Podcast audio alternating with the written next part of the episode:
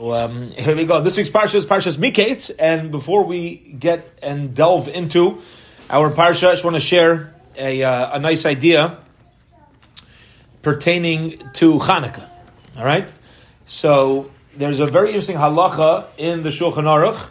The Shulchan Aruch writes that the mezuzah is supposed to be on the right side of the doorway. I believe we've mentioned this before. We've spoken this out but it's worthwhile extrapolating a, a, a nice message.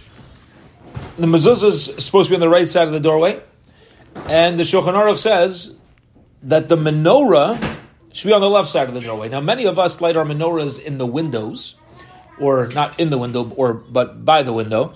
Um, but be it as it may, those who light their menorah in the doorway, you'll notice some people do do that even here in the United States. It's a lot more common in Eretz Yisrael.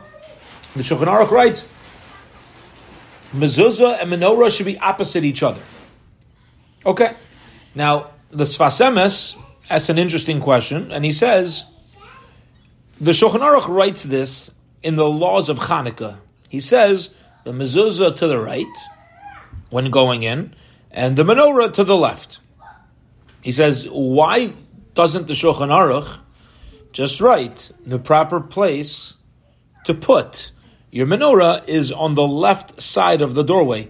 What does it have to do with the mezuzah being on the right side? They both fit on the left side. The mezuzah is not taking up too much space, right? So it's not like move the menorah to the other side because there's no room for it. This is this Hilchas Chanukah. you got to tell me the mezuzah is to the right and therefore the menorah is on the left. What's the connection? So he says a beautiful idea. Sfas Emes answers a very important uh, idea, and he says, you know, in Ma'oz Tzur, we describe the damage of the Yavanim. We describe the damage of the Greeks, and we say, what damage did they do? Ufartzu chomos migdalai. Ufartzu chomos migdalai. They they breached the the walls of my tower. Right? They breached the walls of the Beis Hamikdash which which is telling us the primary negative impact that the Yavanim, that the Greeks had on us, was that they breached walls. They they didn't have boundaries. This, by the way, is a very important idea when it comes to avodah zarah. It's a very important idea when it comes to various yetzer haras. Rosh Shvadron gives a parable to a. He says there there was a um, call him Yankel wanted Beryl's house, but Beryl wasn't willing to sell. So Yankel one day walks over to Beryl and he says, Beryl, I know you're not willing to sell your house. Just do me a favor. I walk past your house very often on my way to work, and sometimes I'm carrying my bag, and it's uh, you know it can get heavy for me. If you don't mind, I know you you know that's why I always want to buy your house. But if you're not going to sell me your house, can you at least sell me a small area, you know, right, right inside the front door? I'll pay nice, nice money for it, and I'll, I'll just be able to hang my bags there whenever it gets heavy. You know, I'll give you. They gave him a tremendous, a nice amount of money. More than sure, no problem. So he puts his bag down, and uh, you know they they write out the deed, and fine. This goes on for a few months. At a certain point, Yankel, who wanted the house, he starts leaving things in the bag that smell terrible. Started taking over the whole house. People you couldn't live there. It was it stunk the place up. So he says he says to Yankel, he says, you know, no more. He says, uh, you know, it's not happening. He says, when is it happening? It's, it's my wall. I mean, that's my hook right there. I paid for it. I paid good money for it. Don't tell me I take it out. He's like, I'll give you your money back, but you got to get it out. He says, no, I don't want my money back. And uh, before he knew it, the the owner of the house was forced out because of the terrible stench that was there. Shalom Shvadron says this is how the Yetzer Hara is no dummy. He's smarter than us.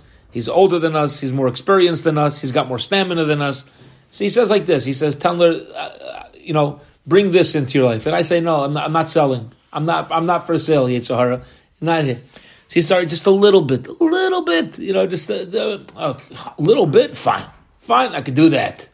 You know? And then before you know it, that little bit becomes a little deeper and a little deeper, and then a little smellier, and then before you know it, it's like what, we ask, we turn around, we ask ourselves, how do we even get here? Like this was not my intention. This was, this is not what I, you know, what I uh, sold out for initially. What the Yavanim did, the Greeks representing the Yetzer Hara, the descendants of Esav, they didn't have boundaries. Their goal always was to to break borders. That no matter no matter what, we have rights to go there.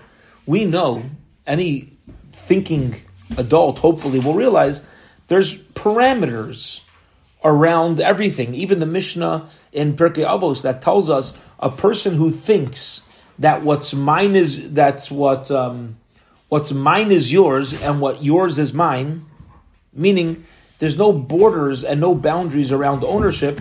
It says Yistam Amaretz. It's just an ignoramus. It's a it's a foolish way because the way for things to function is there has to be borders and boundaries and ownership and proper places where we're entitled to be and places where we're not entitled to be. And if you don't belong somewhere, so you, you shouldn't be there. The Avanim, we say in Ma'oz Tzur, were ufartzu chomos migdalai. They breached borders. They they didn't respect other people's space. They didn't respect people's boundaries. So Chazal teach us that where does this come from? This comes from azus. This comes from chutzpah. Okay, even though you might say it comes from openness, but really it's uh, it's coming from a place of chutzpah, a place where you're crossing you're crossing into realms where you don't belong. And this is why they went into the Beis Hamikdash. Who are you to go into the Beis Hamikdash? What are you doing? You don't belong. It's not your place. You barge into somebody else's home without knocking. Right? You just walk it like, what are you doing? You, in being victorious over the Greeks, Klal Yisrael learned, however, everything Hashem does is a message. This is the, this is what we're going to share here. This is beautiful. When we were victorious over the Greeks, we learned an important midah from the Greeks. They came in and broke boundaries. They had chutzpah. They breached borders. And the Rebbeinu Shalom was telling us, look at the Yavanim. There's a midah that they're using, which really almost, you know, in general, it worked to their advantage. They just misused it. They used it in the wrong place. So what we do is as follows. We're lear- the Yavanim entered places they didn't belong. We place the menorah on the left side opposite the menorah is because the mezuzah is on the right when you enter the home to teach us that we need protection from the street. We need protection from the negative influences that exist outside the home. The menorah on the opposite side is playing the same role in the opposite direction. The menorah is on the left when we're entering the house, because when we leave, it's now on the right to protect us when we go out into the street. Let me put this all into one sentence because I know this sounds confusing. Here we go. We'll put it all into one sentence. The menorah, as we leave our homes, is going to be on the right. If it's on your left when you come in, it's going to be on the right when you go out. Why?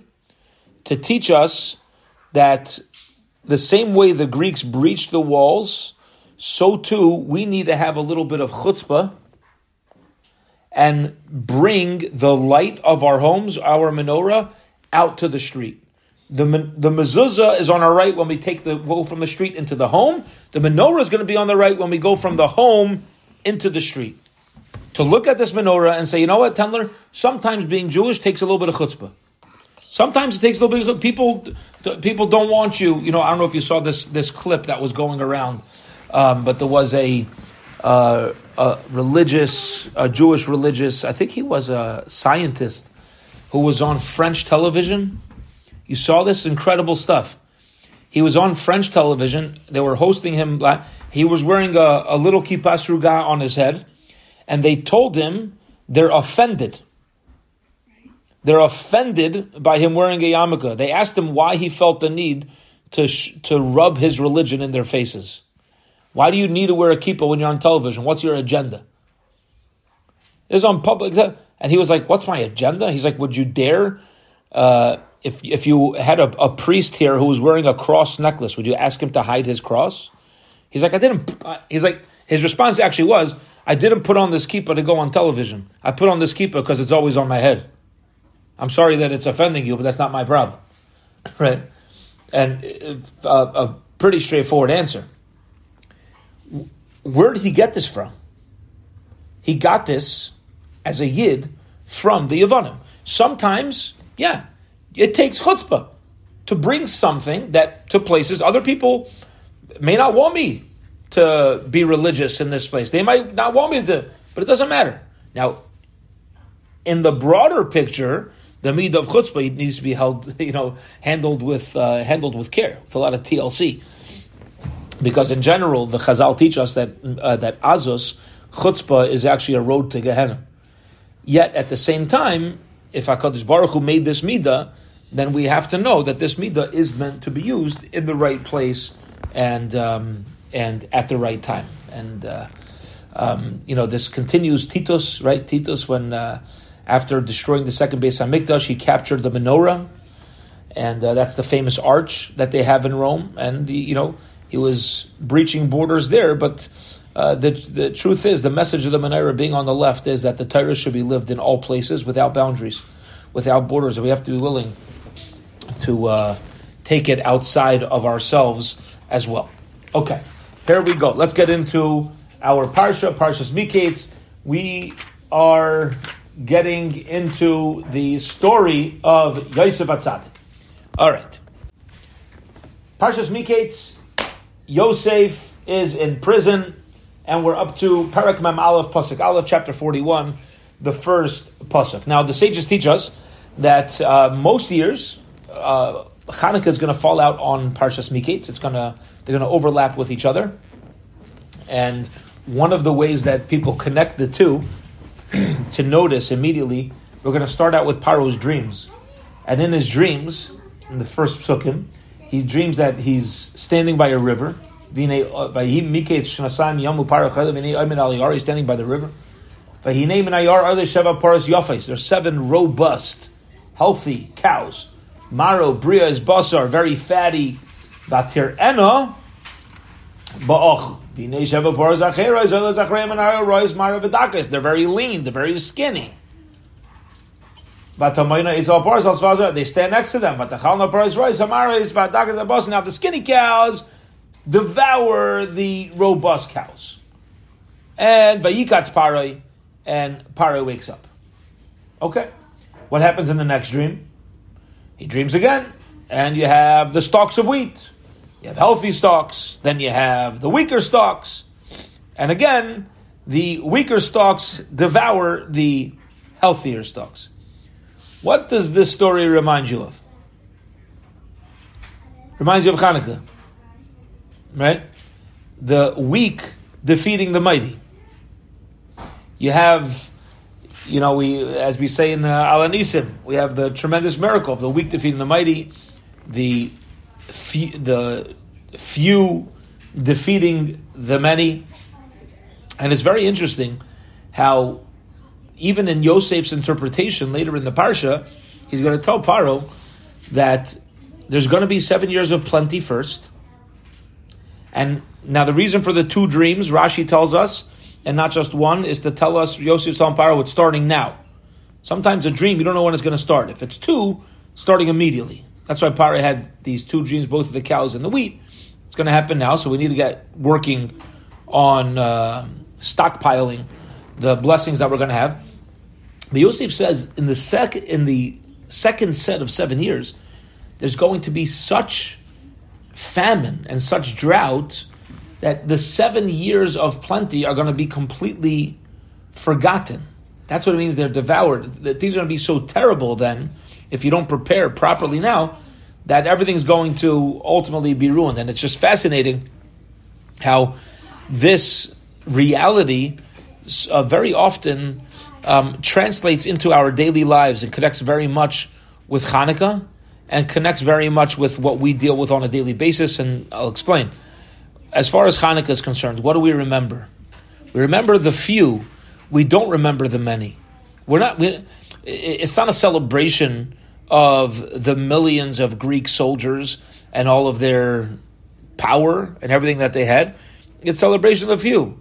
The Greeks, they're really in the story. The Greek soldiers, I mentioned the story to tell us about the greatness of the weaker ones. We don't really care about them. It's not the object. It's not what it's about. It's about the, the few. Lahavdil. Let's connect this to our lives. Lahavdil. A person has a lot going for them. A person has a lot of brachas. They go through a stage of life, whether it's a day, whether it's an hour, whether it's a week, whether it's a year, whether it's a decade, couple of decades, where things seem to be going well. And then things toughen up. For whatever reason, the Rabban Shalom now says, you know, this is going to be a, a different Avaida now. It's going to be a different Avaida. Our relationship is going to be going to have to be built through uh, a different avenue. We'll call it. We'll call it darkness instead of instead of light. When we're persons in that darkness, very often it's very hard to remember the light. It's hard to remember the brachas that was there previously.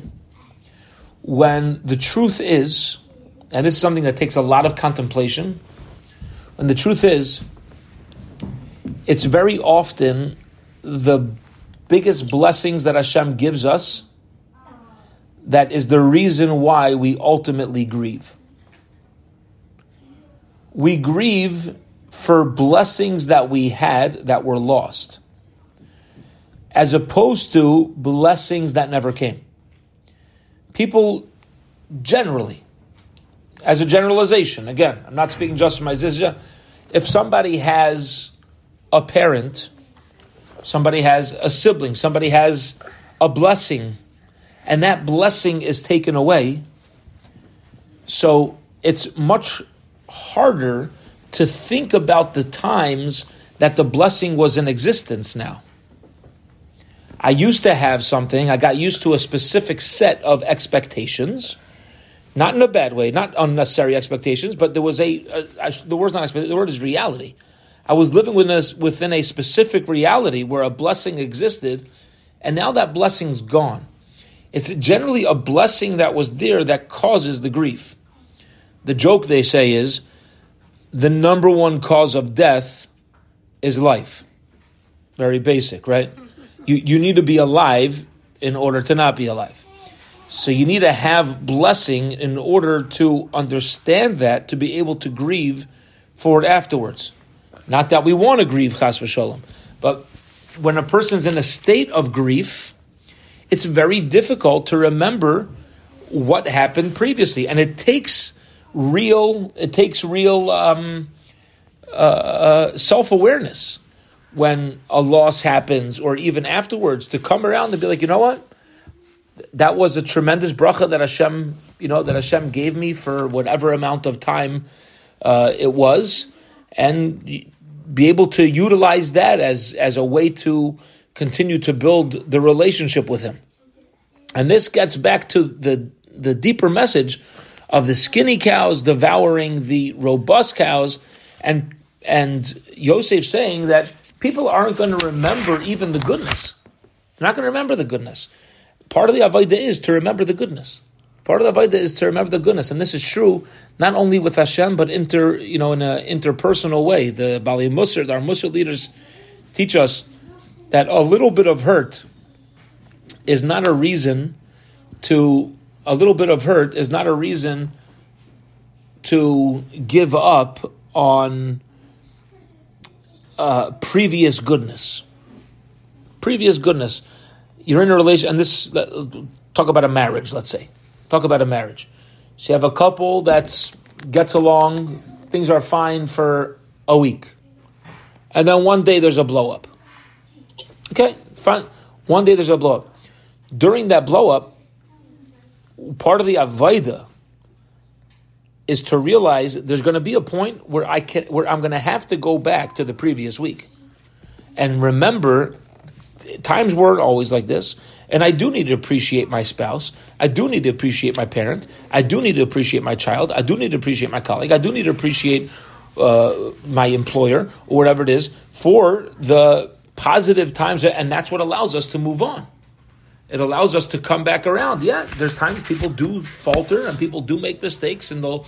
They, they, they, something might have been might have emanated from their mouth that they shouldn't have said, and it's not accused to be said. But on our end, if we've been hurt, part of the way to part of the way to heal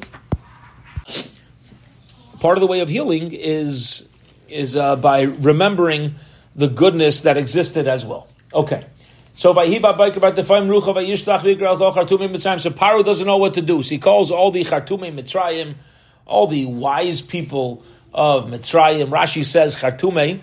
Uh, the Egypt was known to have witchcraft. Now nowadays we don't have real witchcraft. We don't have real magic. Chazal teach us, our sages teach us, these things simply do not exist. When Hakadosh Baruch Hu, when God took away prophecy from the world, He took away real witchcraft and magic. It doesn't exist. Black magic and things of that sort really did exist. Now, what it was is there were people who had the knowledge how to tap into the forces of tuma, the forces of impurity that Hashem put into creation and work within those forces of Tumah to do damage. It was a real thing. That, but it was knowledge. That knowledge had to do with how Hashem created the world. It was knowledge that came from uh, from impurity. And when Hashem took away prophecy, which is the highest level of knowing Hashem, you know, communicating with Hakadosh Baruch Hu, when Hashem removed Nevi'im, He also removed black magic because everything in in this world is has to be balanced. Everything needs to have a balance, and um, the the more kedusha there is, the more impurity is allowed to exist. The more impurity exists, the more kedusha must exist. What you find is always throughout history until our day, continuing in our day, is um, is how Hakadosh Baruch Hu uh, keeps keeps everything uh, balanced. There's a joke they say about this there were two Yidden who were talking on this topic, and afterwards, one one of them asked the other, uh, "Where are you from?" So he says, "I'm from Seattle." He says, "Oh, you're from uh, from Seattle, from Washington. Very nice. You know, t- tell me about it." Yeah, Liz, you like this one, right? Tell me about it. He says, "Oh, psh, you got Washington State, Mamish beyond." It's beyond the, the beautiful landscape and the mountains and the weather and the people and the buildings and the, the economy. And it's, it's beyond. It's beyond. You see God's greatness everywhere. You see it everywhere. So the other Yid says, he says, I, I don't believe it. I don't believe it. You know, everything that Hashem makes needs to be counterbalanced a place so great like that. I mean, where are you going to find a place so terrible? He says, "Oh, that's the other Washington. that's the all right. That's the politician joke. All right, right. But every, everything's got its uh, everything's got its uh, trade off, and everything has its everything has its balance. So Egypt was known to have top notch sorcerers. Paro went to top notch sorcerers. They, they had seances. They were able to bring back souls, tapping into these powers of impurity, and he tried to get everybody to interpret these dreams that he knew at meeting, and nobody could interpret it. So what happens? Now Paro's stuck. So this is where Yosef comes into the picture. At the end of last week's parsha, we have the story of Yosef in the prison with the two officers. And he says to them, they wake up in the morning. This is incre- another credible idea that we weren't, which, which is that he saw in the morning, this is the end of last week's parsha, he saw that they had, they had frowns on their faces. And he says, Why are you look so sad? You would think that they would answer, uh, Because we're in prison. Why do we look so sad? We're all sad. Yeah, what, what type of question is that? But interestingly, it was this question that led to his conversation with them and getting to know them and when he asked them if I can help you, and he wanted to turn that frown upside down, as they said, even while he was in prison at, at a young age, and he had been there for a while, but he wanted to make sure that any environment he was in, he was going to be the one to make it right for everybody, to straighten everybody out and try to make the best of, uh, of every scenario. And that, and uh, ultimately, the Saramashkim, he interpreted his dream. The Saramashkim was freed. So the Saramashkim now sees Paro stuck, no interpretation to his dream. So he says, "Eschatoy ani maskir hayom." I, you know, I'm, I'm going to tell you something to help you, but it, it, it will bring back uh, not such happy memories of you, my dear Paro, throwing me into prison. Um, and if you recall, Paro Kotzaf me and the baker, the chamberlain of the bakery, right? You threw us both into prison, and we had dreams there as well. And there was a man, Ish Chalamnu.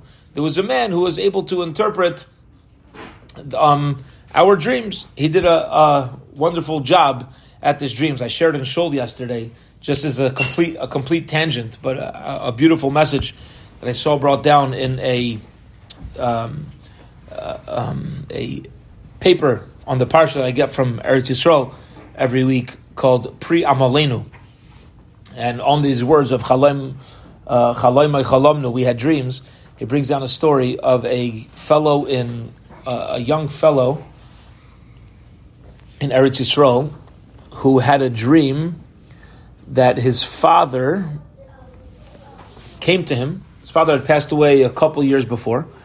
His father came to him and he said, Please, I need you to make sure to study Torah every day and say Kaddish again for me. And interesting, okay. And then it happened again, it happened again. So this fellow went to Reb Aaron Leib Steinman. And he said, What do I make of it? He said, If it's a dream that happened over and over, he says, You got to do it. You got to make sure to learn Torah every day, and you should start saying Kaddish again for your father. And he said to, and, and um, make sure he says, For a father to come to a son and beg a son for help is very embarrassing. It's an embarrassing thing that needs to be done. And if your father was willing to come back from the Olam Emes, the world of truth, to tell you this, this is your kibbutz. This is what you're uh, what you're obligated to do. And then Reb Aaron Leib, the guy left, and Reb Aaron Leib apparently went into a different room. He had a small apartment, I guess one other room in his apartment. He went to a different room, he closed the door, and his family heard him saying, Aaron, Aaron, don't be a schnur.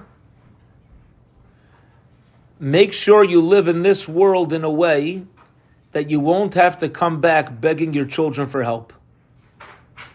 That was his, that was, you know, he paskined the Shiloh for this guy, and then he took his situation that he just heard to personally take Musar from it.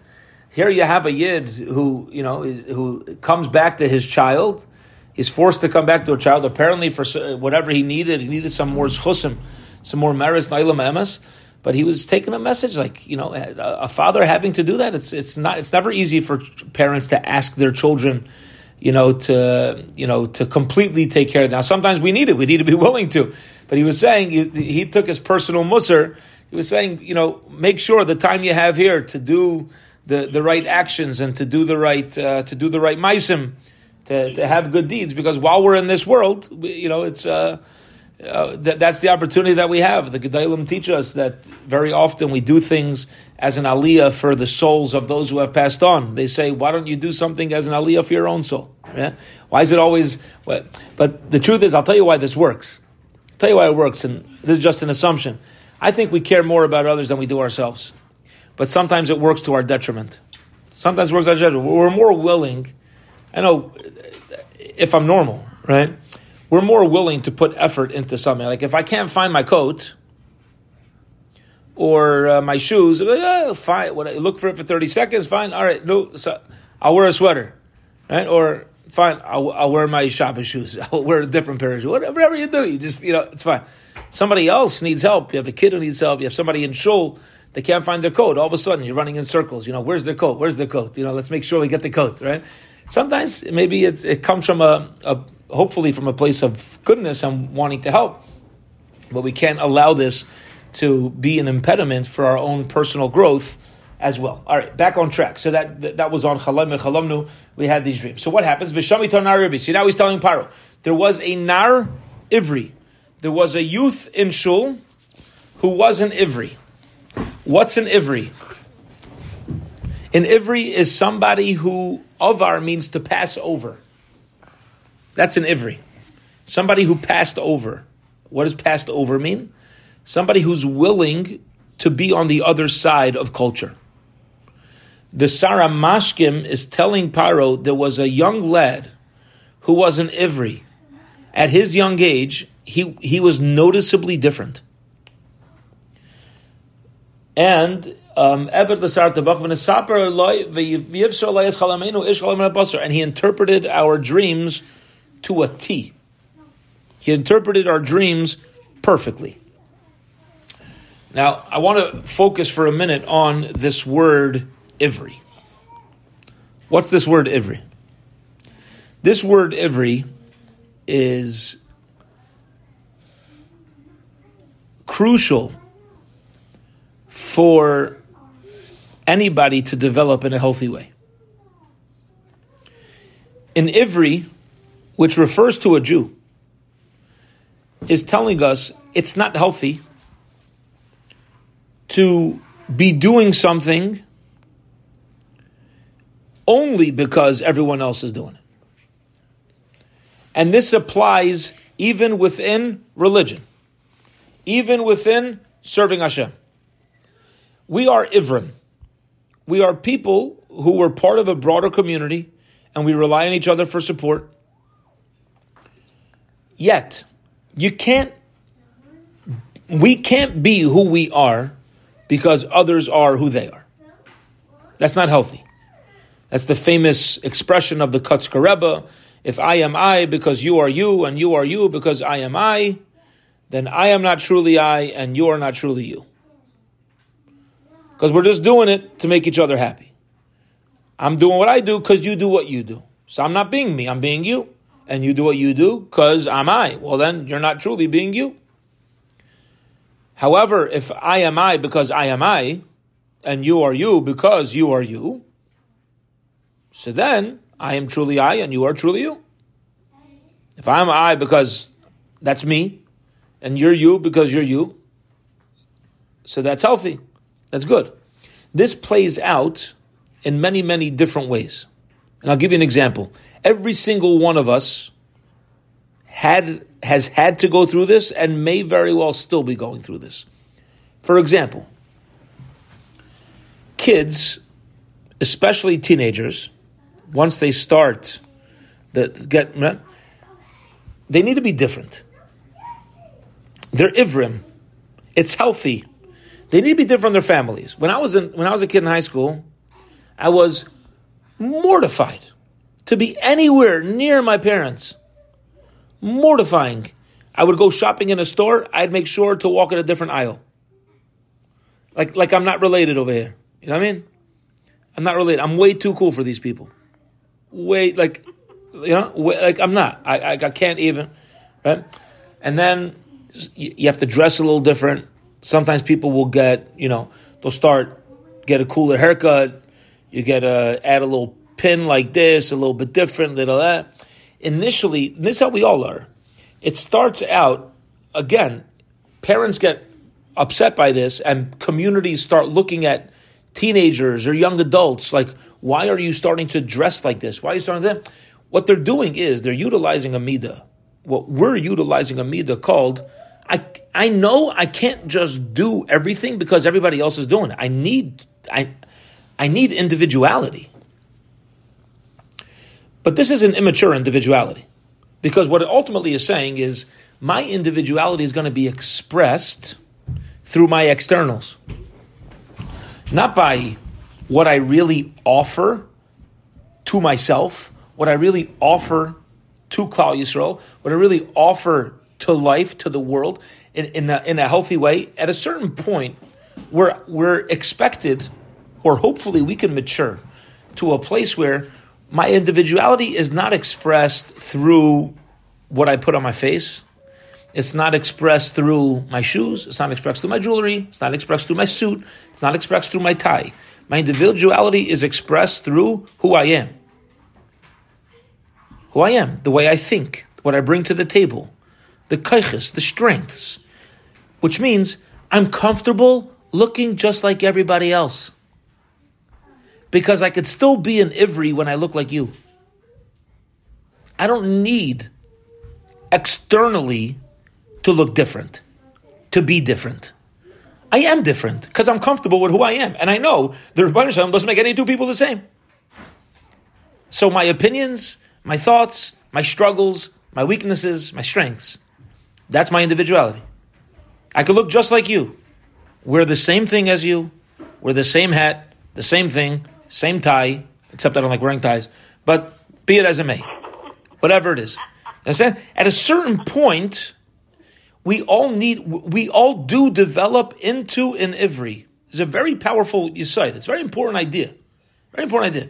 To develop into an ivri, it starts out sometimes chitzanius. It starts out external. And sometimes what happened when we do to our kids, it's like, but you can't look different. What are you gonna, people are going to say, what's this and that and that, ganze. It's fine if they want to look different. As long as there's like a, there's an understanding for those who are obligated to guide them or or us, because we do, you know, we, we, can struggle with this. We're, you know, sometimes, you know, I mean, sometimes I know I'm just an old baby. That's what I am, right? I just have bigger toys and bigger gaiva and bigger stuff that my four year old has. But I, am dealing with the same stuff. It's it's the same emotions. It's the same feelings. It's just a little. It's different. I'm older. Hopefully, a little more nuanced and a little. We hope. But so if people aren't aware of this, we just become bigger babies. But the same, the same midos that we have when we're three, four, or five, just keep uh, developing, and just it, it, comes out, and uh, it just comes out in a different way. Yosef was the was the classic Ivri. He, was a, he wasn't an Ivri in prison because he was a Yid who was different than anybody else. The Sar HaMashkim is saying this guy was just different. Different. He danced a different beat. He danced a different tune. He was willing in prison with everybody else, being alone, away from his family, to just be elevated and to be this uh, and to be this uh, Yosef HaTzaddik. And the Saramashka goes on to tell to tell Paro that this guy knows his stuff. So what happens in Pasuk Yud? Vayishlach Parai Parai sends Vayikra Yosef as Yosef calls Yosef Vayiritzu ben Abar, and they brought him from the dungeon. Vayigalach, he shaved, Vayichalev Semaisav, he changed his clothing, Vayavay al Pare, and he came in front of Pare. Rashi says, why does it tell us uh, what Yosef did before he came to Paro? Is incredible. You know why? Kvayt Hamalchus, Rashi says. Yosef didn't have to shave, they didn't force him. It says he did it. It's not like they shaved him and bathed him. Yosef always kept an aura of royalty. He knew what it meant to be around noble people, despite the fact that he was around an environment and a society of, of uh, prisoners. So you know what he said? I could either go to Pare, I could look disheveled, he'll have Rahmanas on me, he'll do this, and I could tell him how terrible this prison is and that and this and that and his But instead, Yosef had a whole different mindset. His mindset was, I'm not a prisoner. I, am I'm, I'm a chashva guy. No, nobody's ever going to turn me into a prisoner. I don't care what, how you treat me. It's how I treat myself. So what happens? The moment he has an opportunity, he's going to go talk to a king. He says, "Oh, okay. Well, I'm going to talk to the king the way a Yosef HaTzaddik is meant to talk to a king, not like a prisoner." Malchus. The same way I would show up to anybody else as if I was a, you know, um, a, a big name out there. That's what I'm going to be doing here as well. I'm going to, and and he he always kept. I don't know always, but at least at this stage, at this point, we don't know. What's interesting, we don't know every struggle that he thought of, you know, during his time. We do know, interestingly, you know, we talk about his time in prison and his greatness. You know, interestingly, you know, we know the story of Yosef looking in the mirror and seeing his father. Right? It seems without that, he didn't have an easy time. He didn't have an easy time. It was this development of being able to see Yaakov in the mirror, and the Medrash says that the image would actually talk to him at times, give him pep talks. Whether it was voice, you know, in his head, Yosef giving himself a talk, or whether it was really Yaakov in the mirror, whatever it is, but he, he had to give himself. He, he had struggles. It's not like he always had this that at this point, when it was, we'll call it game time, time for him to show up to Pare, he takes a shave, he changes his, his garments, I'm a nobleman, I'm royalty, Yaway, and he um, and he shows up to Pare. Okay, we're already overtime. I just want to share one more idea, a very important thing to mention, and that is that ultimately Paro tells Yosef his dreams, and Par and Yosef responds that listen, I'm not the smartest person out there. However, uh, there's in pasuk twenty five parak uh, Memal pasuk Chafhei. Whatever Hashem is going to do, that's what he's telling Pare. And throughout his interpretation, now he's going to tell Pare it's going to happen right. Right there's the, the seven years of uh, plenty and the seven years of uh, of famine are going to come, and it's going to happen right away. And really, it's not two separate dreams; it's all it's all one dream. And he gives Paro advice as well, and he says, therefore, this is what you got to do. You got to start stockpiling, huh? And Paro says, and this is the last pasuk in Sheni, Vayomer Paro lavadav hanimtzuk is a ish asheruach. The reason why he chose Yosef, and this is incredible, is because he says, I see in this interpretation that this is a man of Elokim. This is a man of God. So he wants Yosef, who's a man of God, to be the one to oversee now the next 14 years of everything that's going to happen in Mitzrayim. Paro didn't believe in God. He believed in powers. He didn't believe in monotheism. He thought he himself had kaiches, he had powers. But interestingly, when it comes down, when it boils down to something like this, he says, I can only fully trust someone who has fear of God. Fear of God. I can't trust anybody. Why? Why is it that Paro cannot trust anybody who doesn't have the Kim? Perhaps the answer is, perhaps the answer is, because the only thing that's objective or could come from a place of objectivity is Hashem.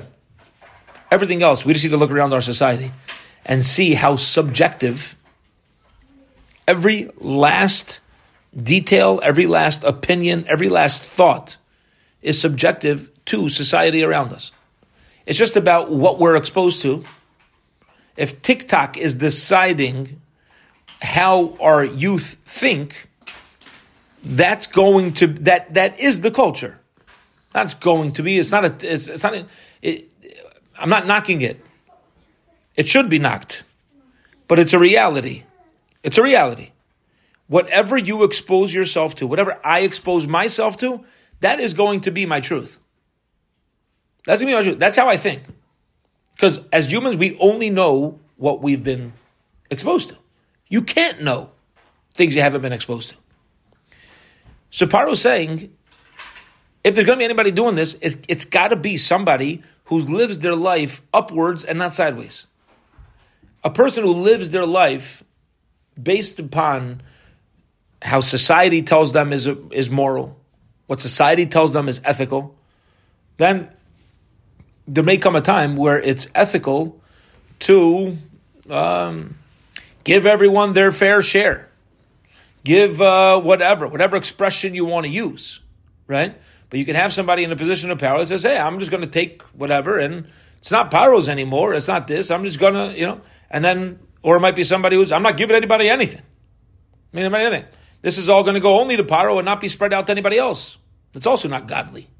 Or it's skim some off the top. It's all going to go to me. And people who do that aren't trying to be God of him. It's rightfully theirs. I, I want to put the effort. I put that in. Everything, everything's subjective. It's just a matter of how you think in your mind. And, and our minds play games with us. But if a person's Yiri Elokim, person's God fearing, it's not about what I think. It's not about what I think anymore. It's not about what I feel. It's about what does Hashem want me to do? That, that's how I run my decisions. And if this is, if, if there's a straight marker, a straight line, a specific agenda that has to do with godliness, Paro says, I need somebody like that in, in my palace. Paro himself wasn't like that. But to oversee all this wealth that's going to come, he says, you got to take this guy. Because this guy, this, this Yosef, is clearly a Yeri Elokim, and he's the only person in all the land. This guy straight from prison that I'm that I'm willing to allow him to oversee, you know, the uh, finances of Mitzrayim for the next 14 years. Now, ultimately, it was less than 14 years because we know uh, after, later on we'll learn in Hashem when Yaakov came down to Mitzrayim, the seven years of famine never really happened. They stopped. After the seven years of plenty, Yaakov came down uh, a couple years after that, and the blessing that Yaakov brought to Egypt stopped the famine in, in Mitzrayim. So we'll get there, Hashem, but at least for the next while, you know, Paro at that point thought it was going to be 14 years, and that's why he was willing, because Yosef was Yerlikim, to give it all over to him. Okay, we'll hold it here uh, for today. Any questions, thoughts? No? Yeah, I had uh, something interesting that I